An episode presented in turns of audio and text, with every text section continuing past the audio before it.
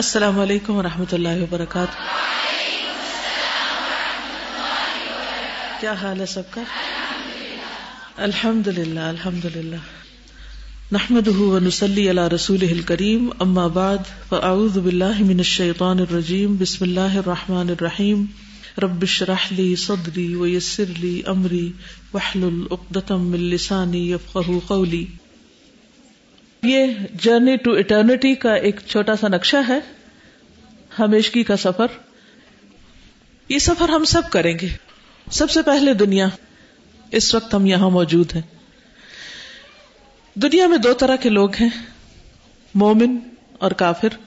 کچھ ایسے بھی ہیں جو گرے ایریا میں ہیں یعنی منافق۔ اوپر سے مسلمان نظر آتے ہیں، لیکن دل میں انہیں اسلام سے کوئی محبت نہیں ہوتی۔ کوئی کسی بھی حال میں زندگی گزارے جانا تو آخرتی کی طرف ہے۔ اب دونوں کا سفر شروع ہوتا ہے۔ مومن کا بھی، کافر کا بھی۔ اگلا مرحلہ قبر آ جاتا ہے۔ قبر میں کب تک رہنا ہے؟ ہمیں نہیں معلوم۔ اس کے بعد نف سور ہوگا۔ سور پھونکا جائے گا۔ سب اٹھیں گے، خواہ کوئی مومن ہے یا کافر۔ پھر اس کے بعد باس ہوگا یعنی اٹھا کر کھڑا کیا جائے گا۔ حشر کا میدان ہوگا اور سب لوگ اپنے اپنے عمل کے مطابق اپنی اپنی حالت میں ہوں گے۔ میں تھوڑی تھوڑی تفصیلات بھی ابھی ذکر کروں گی۔ اس کے بعد شفات ہوگی شفات کبرا، نبی صلی اللہ علیہ وسلم کی، جس کی وجہ سے پھر حساب کتاب قائم ہوگا۔ اب یہاں پر آپ دیکھ رہے ہیں کہ کافر کا رستہ یہاں سے بدل گیا ہے۔ باس کے بعد وہ میزان پر آ کر سیدھے آگ میں جا رہا ہے لیکن مومن کا سفر لمبا ہے۔ مومن حساب کی جگہ پر آ کر کھڑا ہوگا۔ یہاں کیا ہوگا؟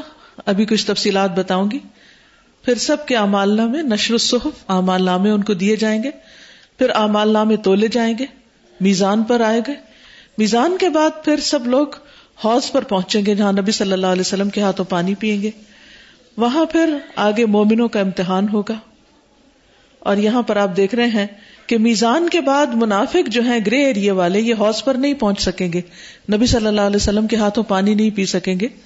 اور پھر یہ یہاں سے ہوتے ہوئے ان کا بھی امتحان ہوگا۔ اور امتحان المومنین اور منافقین کے بعد یہ منافق سیدھے آگ میں چلے جائیں گے۔ لیکن ابھی مومنوں کا سفر کچھ اور بھی باقی ہے۔ مومن یہاں سے نکلنے کے بعد پل سرات عبور کریں گے۔ جہنم کے اوپر یہ پل ہے۔ جو مومن کامیاب ہونے والے ہیں، وہ اس پل کو پار کر کے آگے چلے جائیں گے۔ لیکن جو مومن کبیرہ گناہوں کا ارتکاب کرتے ہیں، یا جن کے حق میں اللہ تعالیٰ یہ لکھیں گے کہ وہ اپنی سزا بھگتے، وہ جہنم میں نیچے گریں گے۔ کچھ عرصہ اپنے اپنے گناہ کے مطابق جہنم میں رہیں گے، اس کے بعد ان کو واپس جنت کی طرف لایا جائے گا۔ جو اچھے مومن ہوں گے، ان کو پھر کنترا پہ روک لیا جائے گا۔ یہ پل سرات کے بعد ایک اور پل ہے، یہاں پر حقوق العباد کا فیصلہ ہوگا۔ لوگ ایک دوسرے سے اپنے قصاص لیں گے، بدلے لیں گے، نیکیاں ایک دوسرے کی وصول کر لیں گے اور ایک دوسرے سے دل صاف کر لیں گے۔ کسی کے دل میں کوئی قدورت نہیں رہے گی اور صاف ستھرے ہو کر جنت میں پہنچیں گے۔ جنت میں پہنچنے کے بعد پھر سب کے اوپر پانی ڈالا جائے گا، سب کو ایک طرح سے نہلایا جائے گا۔ جو لوگ آگ سے نکال کر لائے جائیں گے، ان کو بھی نہلایا جائے گا اور جو ویسے بھی پچاس ہزار سال کے دن سے سفر کر کے یہاں پہنچے ان کو بھی نہلایا جائے گا، پھر خوشبودار ہوا چلے گی، ان کو معطر کیا جائے گا، پھر ان کو ناشتہ دیا جائے گا، پھر جنت میں اپنے اپنے جگہوں پہ پہنچیں گے اور کچھ مزید تفصیلات بھی ہوگی آپ اس نقشے کو دیکھتے رہیے اور ساتھ ساتھ تھوڑی سی ڈیٹیل سنتے رہیے کہ ان مختلف مواقع پر ہوگا کیا، کیونکہ ہم سب کو یہاں سے گزرنا ہے۔ کوئی بھی یہاں سے کسی قسم کا شارٹ کٹ نہیں کر سکتا۔ اور ان سارے مواقع سے ہم گزر کر ہی اپنی اصل منزل کو پہنچیں گے۔ ہم یہ تو دعا کرتے ہیں، یا اللہ ہمیں جنت عطا کر، لیکن جنت تک پہنچنے کے لیے سفر کتنا لمبا ہے اور اس میں ہونا کیا ہے؟ ہر اسٹیشن پر کیا ہوگا؟ اس کو جاننا اور اس کو ذہن میں رکھنا بہت ضروری ہے۔ تو آئیے چند باتیں مختصر سی آپ کے ساتھ کرتے ہیں۔ اس زندگی کے خاتمے پر جب ملک الموت آئے گا، ہماری روح نکالے گا۔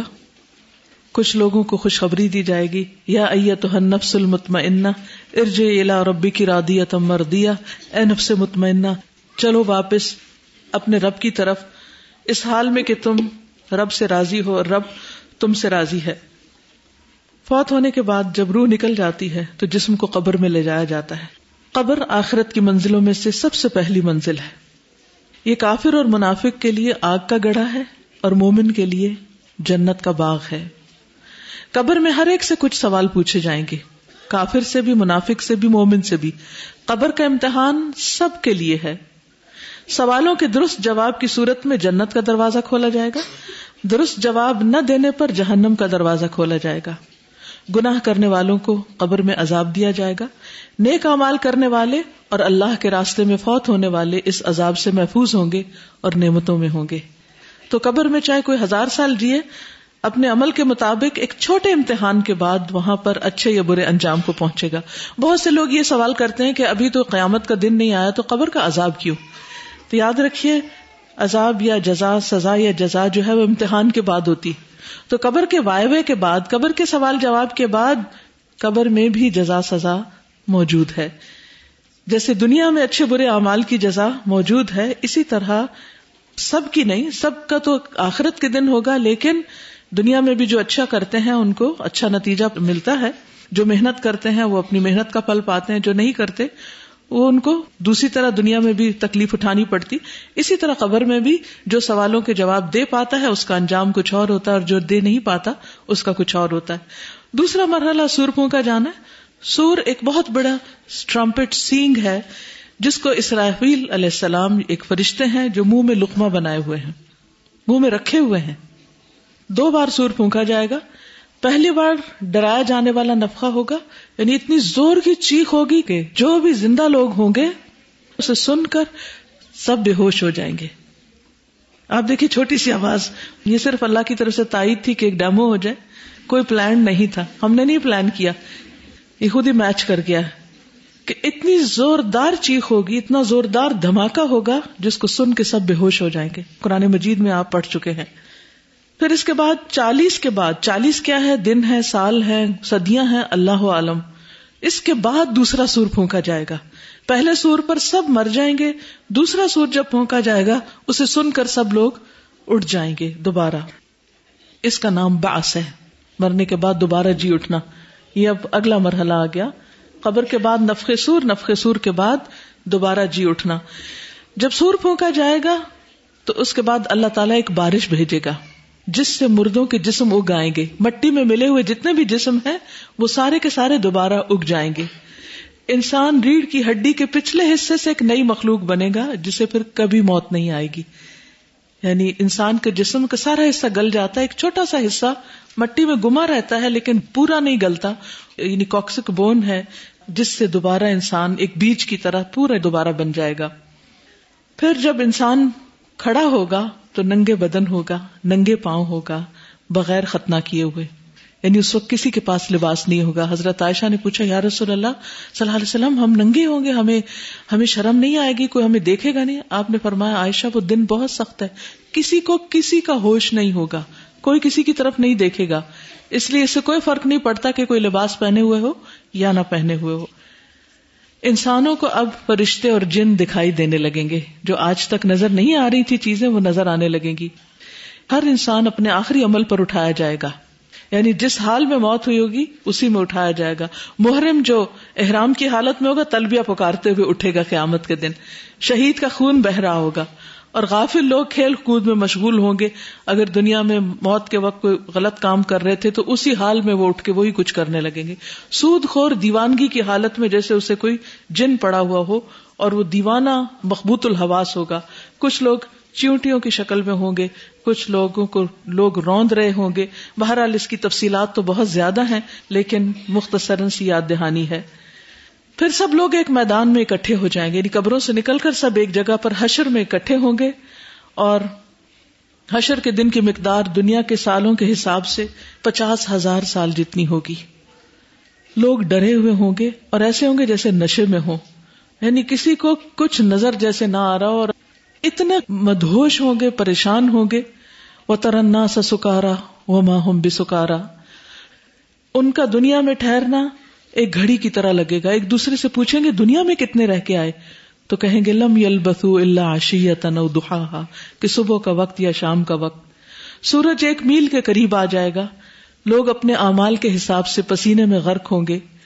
کمزور اور متکبر لوگ آپس میں جھگڑا کریں گے، وہ ایک دوسرے کو بلیم کریں گے، تم نے ہمیں کیوں گمراہ کیا؟ اور وہ کہیں گے، کاش ہم تمہارے پیچھے نہ چلتے۔ کافر اپنے قرین شیطان اور اپنے بدنی سے جھگڑے گا۔ یعنی شیطان سے بھی جھگڑے گا، اپنے آپ سے بھی، اپنے آپ کو لان تان کرے گا کہ اپنے ہاتھوں کو اور اپنے جسم کو کہ انہوں نے غلط کام کیوں کیے۔ ظالم اپنے ہاتھوں کو کاٹ کھائے گا، کہے گا، افسوس، میں فلاں کو دوست نہ بناتا۔ اس کی کمپنی نے مجھے خراب کر دیا۔ جہنم کو ستر ہزار لگامے ڈال کر گھسیٹا جائے گا۔ ہر نکیل کو ستر ہزار فرشتے کھینچ رہے ہوں گے۔ اس دن کافر پسند کرے گا، کاش میری جان کا فدیا کوئی اور دے دے، یا کاش میں مٹی ہو جاؤں، یا لئی تنی کن تو ترابا۔ متکبر لوگوں کو جمع کیا جائے گا جیسے چونٹیاں ہوں۔ زکات ادا نہ کرنے والوں کے مالوں کو جہنم میں گرم کر کے دہکا کے آگ کی پلیٹیں بنا کر ان کے چہروں کو اور ان کی پیٹھوں کو داغا جائے گا جس سونے چاندی کی وہ زکات نہیں دیتے تھے۔ غدار غلوب کرنے والے، نافرمانی کرنے والے کی بےزتی کی جائے گی۔ چور جس چیز کی اس نے چوری کی ہوگی، اس کو اپنے سر پہ اٹھا کے، کندھوں پہ اٹھا کے لائے گا۔ چھوٹی چیز یا بڑی چیز اور انتہائی شرمندگی کا باعث بنے گی اور وہ اپنے اس برے عمل کو چھپا نہیں سکے گا۔ سب کے سامنے اس کی چوری واضح ہو جائے گی۔ خفیہ حقائق اور چیزیں سب کے سامنے آ جائیں گی۔ جہاں تک متقی لوگوں کا تعلق ہے، تو یہ دن ان کو گھبراہٹ میں نہیں ڈالے گا۔ وہ وہاں بہت پرسکون ہوں گے۔ امن سے، اطمینان سے، جیسے موت کے وقت فرشتے نے آ کے کہا، اے نفس مطمئنہ، تو وہ ان کے لیے قبر کا مرحلہ بھی مطمئن، کیونکہ وہ وی آئی پیز ہوں گے۔ قیامت کے دن بھی وہ بالکل اطمینان کی حالت میں ہوں گے۔ لا خوف علیہم ولا هم يحزنون لیکن باقی لوگ سخت گھبراہٹ میں اور پسینے میں ڈوبے ہوئے اور پریشانی کے عالم میں ہوں گے۔ اور پھر اکٹھے ہو کر حضرت آدم کے پاس جائیں گے کہ آپ اللہ تعالی سے دعا کیجیے کہ ہمارا حساب ہو۔ خواہ ہم جنت میں جائیں یا جہنم میں، لیکن اس دن کی گھبراہٹ سے۔ کیونکہ آپ دیکھیے کہ اتنی زیادہ مخلوق اور ہر کوئی برے عمل اپنے ساتھ لائے ہوئے اور شرمندگی اور ذلت کا دن، تو اس وقت ہر کوئی چاہے گا کہ بس ہم کسی جگہ چھپ جائیں جا کے۔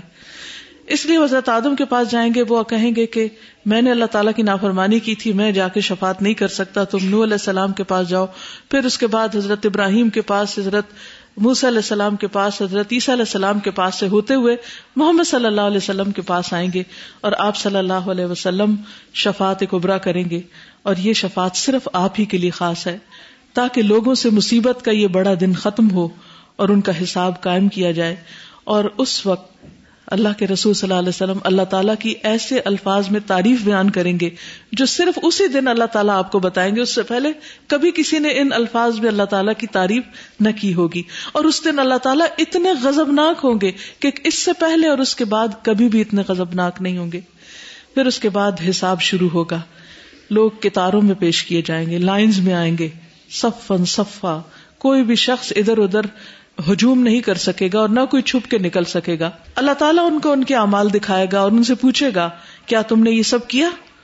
تو وہ انکار نہیں کر سکیں گے، چھپا نہیں سکیں گے۔ اور اگر کوئی انکار کرنا چاہے گا تو اس کا منہ سیل کر دیا جائے گا اور اس کے ہاتھ پاؤں اور وہ سب چیزیں بولیں گی جہاں اس نے غلط کام کیے۔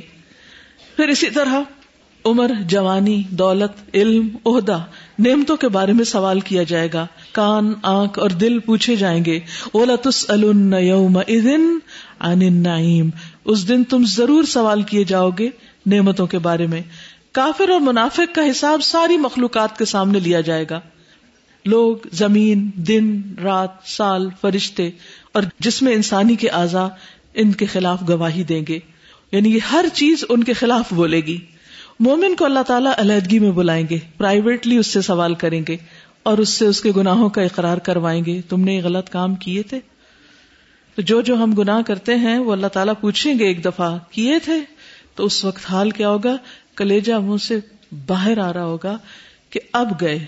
اب تو ہمارے پاس کوئی بہانا ہی نہیں کہ ہم جھوٹ بول کے یا اللہ تعالیٰ کو کچھ بن کے دکھائیں۔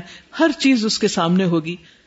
سب سے پہلے امت محمد صلی اللہ علیہ وسلم کا حساب ہوگا۔ اور امت محمد میں بھی سب سے پہلے علماء کا حساب ہوگا۔ سب سے پہلے ان کی باری آئے گی اور اگر اچھے کام کیے اور اللہ کے لیے انہوں نے علم حاصل کیا اور اللہ کے لیے انہوں نے اللہ کے دین کی خدمت کی، تو فوراً ان کا حساب ہو کے وہ فارغ ہو جائیں گے۔ لیکن اگر نیت خراب تھی اور دکھاوا مطلوب تھا اور لوگوں کو خوش کرنا مطلوب تھا، تو سب سے پہلے انہیں سے آگ دہکائی جائے گی۔ پھر اسی طرح پھر شہید اور مال خرچ کرنے والے اور دیگر لوگوں کا حساب ہوگا۔ سب سے پہلے جس چیز کے بارے میں پوچھا جائے گا انسان سے اس کی جوانی وغیرہ کے بارے میں تو پوچھا جائے گا، اس کی عمر کے بارے میں، لیکن نمازوں کا حساب ہوگا، حقوق انسانی میں خون کا حساب ہوگا، اور ان تمام چیزوں کے بعد پھر انسان کے اعمال کے مطابق اللہ تعالیٰ جو بھی چاہیں گے اس کے حق میں فیصلہ کریں گے۔ یق فر یشا و اس دن سارے کا سارا فیصلہ اللہ کے ہاتھ میں ہوگا، کوئی مداخلت نہ کر سکے گا۔ پھر اس کے بعد صحیفے پھیلا دیے جائیں گے۔ اگلا آپ دیکھ رہے ہیں شفات کے بعد حساب حساب کے بعد نشر الصحف۔ امالہ میں پھیلائے جائیں گے جن میں ہر چھوٹا بڑا عمل لکھا ہوگا۔ سورت کہف میں آتا ہے نا کہ اس وقت انسان بولے گا کہ مال حادل کتاب لا یغادر صغیرتا ولا کبیرتا الا احصاها۔ کہ کوئی چھوٹی بڑی بات اس نے چھوڑی ہی نہیں، مگر یہ کہ اس کو گن گن کر لکھ لیا ہے۔ مومن کا نام اعمال اس کے دائیں ہاتھ میں دیا جائے گا، کافر اور منافق کا اس کے بائیں ہاتھ میں دیا جائے گا، اور وہ فوراً اپنے پیچھے چھپا لے گا کیونکہ وہ کسی کو اپنے اعمال دکھانا نہیں چاہے گا۔ لیکن مومن کیا کہے گا؟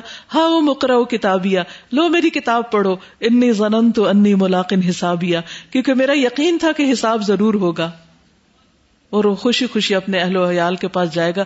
دیکھو میں کامیاب ہو گیا، دیکھو میرا ہوم ورک کتنا خوبصورت ہے۔ اور کتنا آئیڈیل ہے کہ وہ سب کو دکھائے جانے کے لائق ہے۔ پھر اس کے بعد میزان اب تولا جائے گا۔ لوگوں کے اعمال کا وزن کیا جائے گا۔ اور یہ ایک حقیقی ترازو ہوگا جو بہت چھوٹی چیز کا بھی وزن کرنے والا ہوگا۔ اس کے دو پلڑے ہوں گے۔ اس کو ایسے اعمال بھاری کر دیں گے جو اللہ کی رضا کی خاطر کیے گئے ہوں گے۔ نیک اعمال شریعت کے مطابق ہوں گے۔ اور جو سب سے زیادہ بھاری چیز ہوگی اس میں لا الہ الا اللہ ہوگا۔ اور اخلاق حسنا اچھے اچھے اخلاق، نیک اخلاق، وہ سب سے زیادہ بھاری نیکیاں ہوں گی۔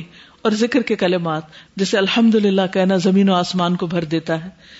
پھر اس کے بعد لوگوں کو پتا چل جائے گا کہ وہ کہاں کھڑے ہیں، ان کی کیا پوزیشن آئی فرسٹ ہے سیکنڈ ہے تھرڈ ہے کیا ہے پھر اسی طرح ہاؤس ہاؤس پر لوگ پیش کیے جائیں گے۔ مومن ہاؤس پر جائیں گے۔ اور آپ دیکھ رہے ہیں کہ وہاں سے جو منافق ہے میزان کے بعد وہ ہاؤس پر نہیں جا سکیں گے۔ ایسے لوگ بھی نہیں جا سکیں گے کہ جو بدت کر رہے ہوں گے۔ جو وہاں سے ایک بار پانی پی لے گا محمد صلی اللہ علیہ وسلم کے ہاتھوں، وہ کبھی پیاسا نہیں ہوگا۔ ہر نبی کا ایک حوض ہوگا اور سب سے بڑا حوض محمد صلی اللہ علیہ وسلم کا ہوگا۔ اس کا پانی دودھ سے زیادہ سفید، شہد سے زیادہ میٹھا، کستوری سے زیادہ خوشبودار، اور اس کے برتن سونے اور چاندی کے ہوں گے۔ اور اتنے زیادہ ہوں گے جتنے آسمان کے ستارے۔ اتنے خوبصورت برتنوں میں وہ دیا جائے گا۔ اب دیکھیے، برف سے زیادہ ٹھنڈا، دودھ سے زیادہ سفید اور شہد سے میٹھا، کیا بن گیا؟ Ice cream. اتنی زبردست چیز اس وقت آفر کی جائے گی اور اس دن جب اتنی سخت گرمی ہوگی اور دھوپ ہوگی، لیکن اس کو نہیں جو دنیا میں بدات یعنی دین میں نئی نئی چیزیں ڈالتا رہا، اپنی مرضی کی عبادت اور اپنی مرضی کے عقیدے گھڑ لیے اس نے۔ پھر اس کا پانی کوسر کی نہر سے آتا ہوگا، جو جنت میں ایک نہر ہے، وہاں سے اس میں پانی ڈالا جائے گا۔ پھر مومن کا امتحان ہوگا۔ حشر کے آخری دن میں کافر اپنے معبودوں کے پیچھے گروہ در گروہ جہنم میں پھینک دیے جائیں گے۔ ہر امت اپنے اپنے لیڈر کے پیچھے ہوگی۔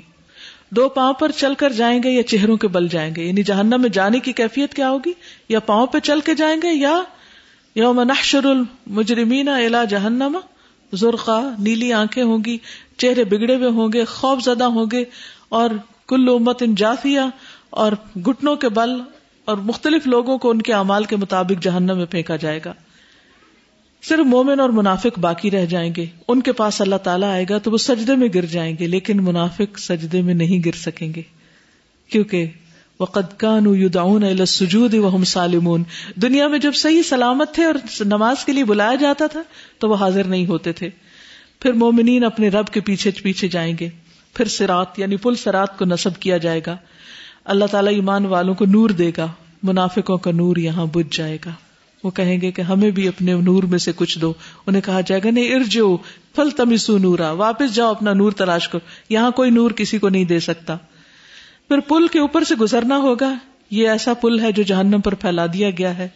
بہت پھسلن والا، جس پہ چلنا بہت مشکل ہوگا۔ اس پر لوہے کی کنڈیاں ہیں جیسے سادان کے کانٹے۔ وہ بال سے زیادہ باریک اور تلوار سے زیادہ تیز۔ اس وقت مومنوں کو ان کے عمل کے مطابق نور دیا جائے گا۔ جس کا نور بلند ہوگا، وہ ایسا ہوگا جیسے پہاڑ۔ پہاڑ جیسے نور کے اندر سے جیسے وہ جا رہا ہو۔ سب سے کم درجے کا نور اس کا ہوگا جس کے پاؤں کے انگوٹھے کے ایک کنارے میں نور ہوگا۔ بہت تھوڑی نیکیاں اور بہت تھوڑا نور۔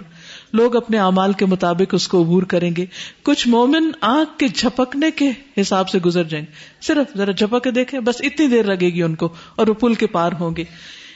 کچھ بجلی کے چمکنے کی طرح، کچھ پرندوں کی پرواز کی طرح، کچھ عمدہ نسل کے گھوڑے اور اونٹ کی طرح، کچھ تو سلامت نجات پا کے گزر جائیں گے۔ کچھ زخمی کر کے چھوڑ دیے جائیں گے۔ کچھ کو جہنم میں الٹا پھینک دیا جائے گا۔ اور منافقوں کے لیے کوئی نور نہ ہوگا۔ ایک اور روایت میں آتا ہے کہ کچھ بجلی کی تیزی کی طرح گزر جائیں گے، کچھ تیز ہوا کی طرح گزریں گے اور کچھ تیز رفتار انسان کی طرح دوڑتے ہوئے گزر جائیں گے۔ یہ مختلف لوگوں کی رفتار مختلف کیوں ہوگی؟ یہ بالکل ایسے ہے جو جتنا تیزی سے نیکی کی طرف دنیا میں جاتا ہے، اتنا ہی تیزی سے وہ پل پار کر جائے گا۔ اور کچھ لوگ پل سے راہ سے گزرنا چاہیں گے تو گزر نہ سکیں گے۔ وہاں امانت اور سلا رحمی کھڑی ہوگی۔ رشتے دار جن کا حق نہیں دیا ہوگا، وہ کھڑے ہوگی کہ مجھے کیوں کاٹ دیا تھا؟ ماں کو پوچھے گا، بیٹا، کہ مجھے باپ سے کیوں نہیں ملنے دیا تھا؟ اور باپ سے پوچھے گا، کہ مجھے میری ماں سے کیوں محروم کر دیا تھا؟ اور اسی طرح دیگر رشتوں کا بھی حساب ہوگا۔ امانت بھی کھڑی ہوگی۔ اگر خیانت کی ہوگی تو وہ پکڑ لے گی اور نیچے پھینک دے گی۔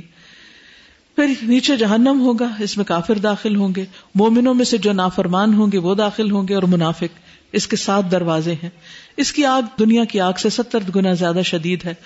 کافر کی جسامت بہت بڑھا دی جائے گی یعنی جو اس میں گرے گا بہت موٹا ہو جائے گا۔ ایک ڈاڑ صرف ایک ڈاڑ اہد پہاڑ جتنی بڑی ہو جائے گی، اور انسان کی کھال بہت موٹی ہو جائے گی۔ اس کا پانی ابلتا ہوگا، جب انسان پیے گا تو انتڑیوں کے ٹکڑے ہو کے باہر آ جائیں گے۔ کھانا تھور، پیپ اور زخموں کا فاضل خون ہوگا۔ سب سے کم عذاب اس کو ہوگا جس کے پاؤں کے نیچے دو انگارے ہوں گے۔ اس کا دماغ اس کی وجہ سے جوش کھا رہا ہوگا۔ اس کی گہرائی ستر سال کی مسافت کے برابر ہے۔ ایک دفعہ پتھر کی آواز لوگوں نے سنی تو نبی صلی اللہ علیہ وسلم نے فرمایا ستر سال پہلے اوپر سے گرایا گیا تھا جو آج طے میں پہنچا ہے۔ اس کا ایندھن کافر اور پتھر ہے۔ اس کی ہوا گرم لو ہے۔ اس کا سایہ گرم دھوئیں کا ہے۔ وہ سب کچھ کھا جائے گی، نہ باقی رکھے گی، نہ چھوڑے گی۔ وہ کھالوں کو جلا دے گی اور ہڈیوں تک جا پہنچے گی جو دلوں پر چڑھ دوڑے گی۔ ہر ہزار میں سے نو سو ننانوے لوگ دو زخم جائیں گے۔ اس کا لباس آگ آگ کا ہوگا۔ اس کے عذاب کی مختلف شکلوں میں سے کھال کا پک جانا، پگھل جانا اور زخموں کی پیپ اور گھسیٹا اور کالا کیا جانا ہے۔ جو خوش قسمت جہنم کے اس مصیبت سے بچ کر آگے آئیں گے۔ انسان سمجھتا ہے کہ چلو اب تو جان چھوٹی جنت میں پہنچے، نہیں۔ ابھی پھر ایک اور پل ہے، ایک اور چیک پوسٹ ہے۔ یہاں کھڑے ہونا ہے۔ اس قنطرہ پر لوگوں کو روک لیا جائے گا۔ یہ جنت اور دوزخ کے درمیان ایک پل ہے۔ اس میں مظالم کا کساس دلوایا جائے گا۔ انسانوں کے انسانوں پر جو ظلم ہوں گے، زیادتیاں ہوں گی، دوسروں کے حقوق مارے ہوں گے، ان کا حساب ہوگا۔ جنت میں داخلے سے پہلے یہاں پر دلوں کی صفائی کی جائے گی۔ جنت کے دروازے پر ایک نہر ہوگی، جس کا نام نہر حیات ہے۔ جہنم سے نکالے جانے والوں کو یہاں غسل دیا جائے گا، جس سے وہ چمک اٹھیں گے۔ ان پر اہل جنت کی خوشبو اور رنگ لوٹ آئیں گے۔ اس کے بعد انہیں جنت میں داخل کیا جائے گا۔ یعنی وہ جلے جسموں کے ساتھ نہیں اندر جائیں گے۔ جنت مومنوں کا ٹھکانا اس کی تعمیر سونے اور چاندی کی اینٹوں سے کی گئی ہے، اس کا گارا کستوری ہے، خوشبودار۔ اس کے سنگریزے موتی اور یاقوت کے ہیں، اس کی مٹی زعفران کی ہے، اس کے آٹھ دروازے ہیں۔ ہر دروازے کی چوڑائی تین دن کی مسافت ہے۔ رش کی وجہ سے لبا لب بھر جائے گی۔ اس میں سو درجے ہیں۔ دو درجوں کے درمیان اتنا فاصلہ ہوگا جتنا زمین اور آسمان کے درمیان ہے۔ سب سے اونچی جنت جنت الفردوس ہے، جس میں سے باقی جنتوں کی نہریں جاری ہوتی ہیں۔ اس جنت کی چھت رحمان کا عرش ہے۔ اس کی نہریں بغیر کھالیاں بنانے کے چلتی ہیں۔ ان کو مومن جیسے چاہے گا، بہا کے لے جائے گا۔ اس کی نہریں شہد، دودھ، شراب اور پانی کی ہیں۔ اس کا کھانا ہمیشہ ہوگا، قریب ہوگا متی ہوگا۔ انسان جو چاہے گا، اس کو ملے گا۔ اس میں ایک خیمہ کھوکھلے موتی کا نہیں، اندر سے خالی موتی کا، جس کی چوڑائی سات میل ہوگی۔ اتنا بڑا ایک کمرہ۔ اس کے رہنے والے بے ریش داڑھی نہیں ہوگی، بے بال، جسم پر بال نہیں ہوں گے اور سرمگی آنکھوں والے ہوں گے۔ ان کی جوانی کبھی ختم نہ ہوگی ان کے کپڑے کبھی پرانے نہ ہوں گے۔ ان کے بالوں کو سنوارنے کے لیے سونے کی کنگیاں ہوں گی۔ ان کا پسینہ کستوری کا ہوگا، کستوری کی خوشبو ہوگی۔ ان کی عورتیں خوبصورت کماری ہم عمر ناز و انداز دکھانے والی ہوں گی۔ سب سے پہلے محمد صلی اللہ علیہ وسلم اور انبیاء علیہ السلام داخل ہوں گے۔ سب سے چھوٹے درجے کا جنتی وہ ہوگا جو خواہش کرے گا تو اس کی خواہش سے دس گنا جنت زیادہ کر دی جائے گی۔ وہاں خادم چھوٹی عمر کے بچے ہوں گے جیسے بکھرے ہوئے موتی۔ جنت کی عظیم نعمت اللہ کا دیدار اور اس کی رضامندی۔ اور ہمیشہ جنت میں رہنا ہے۔ جنت میں داخل ہونے کے بعد جب لوگوں کو سجا دیا جائے گا، سب سے پہلا کھانا مچھلی کی کلیجی کا ٹکڑا ہوگا۔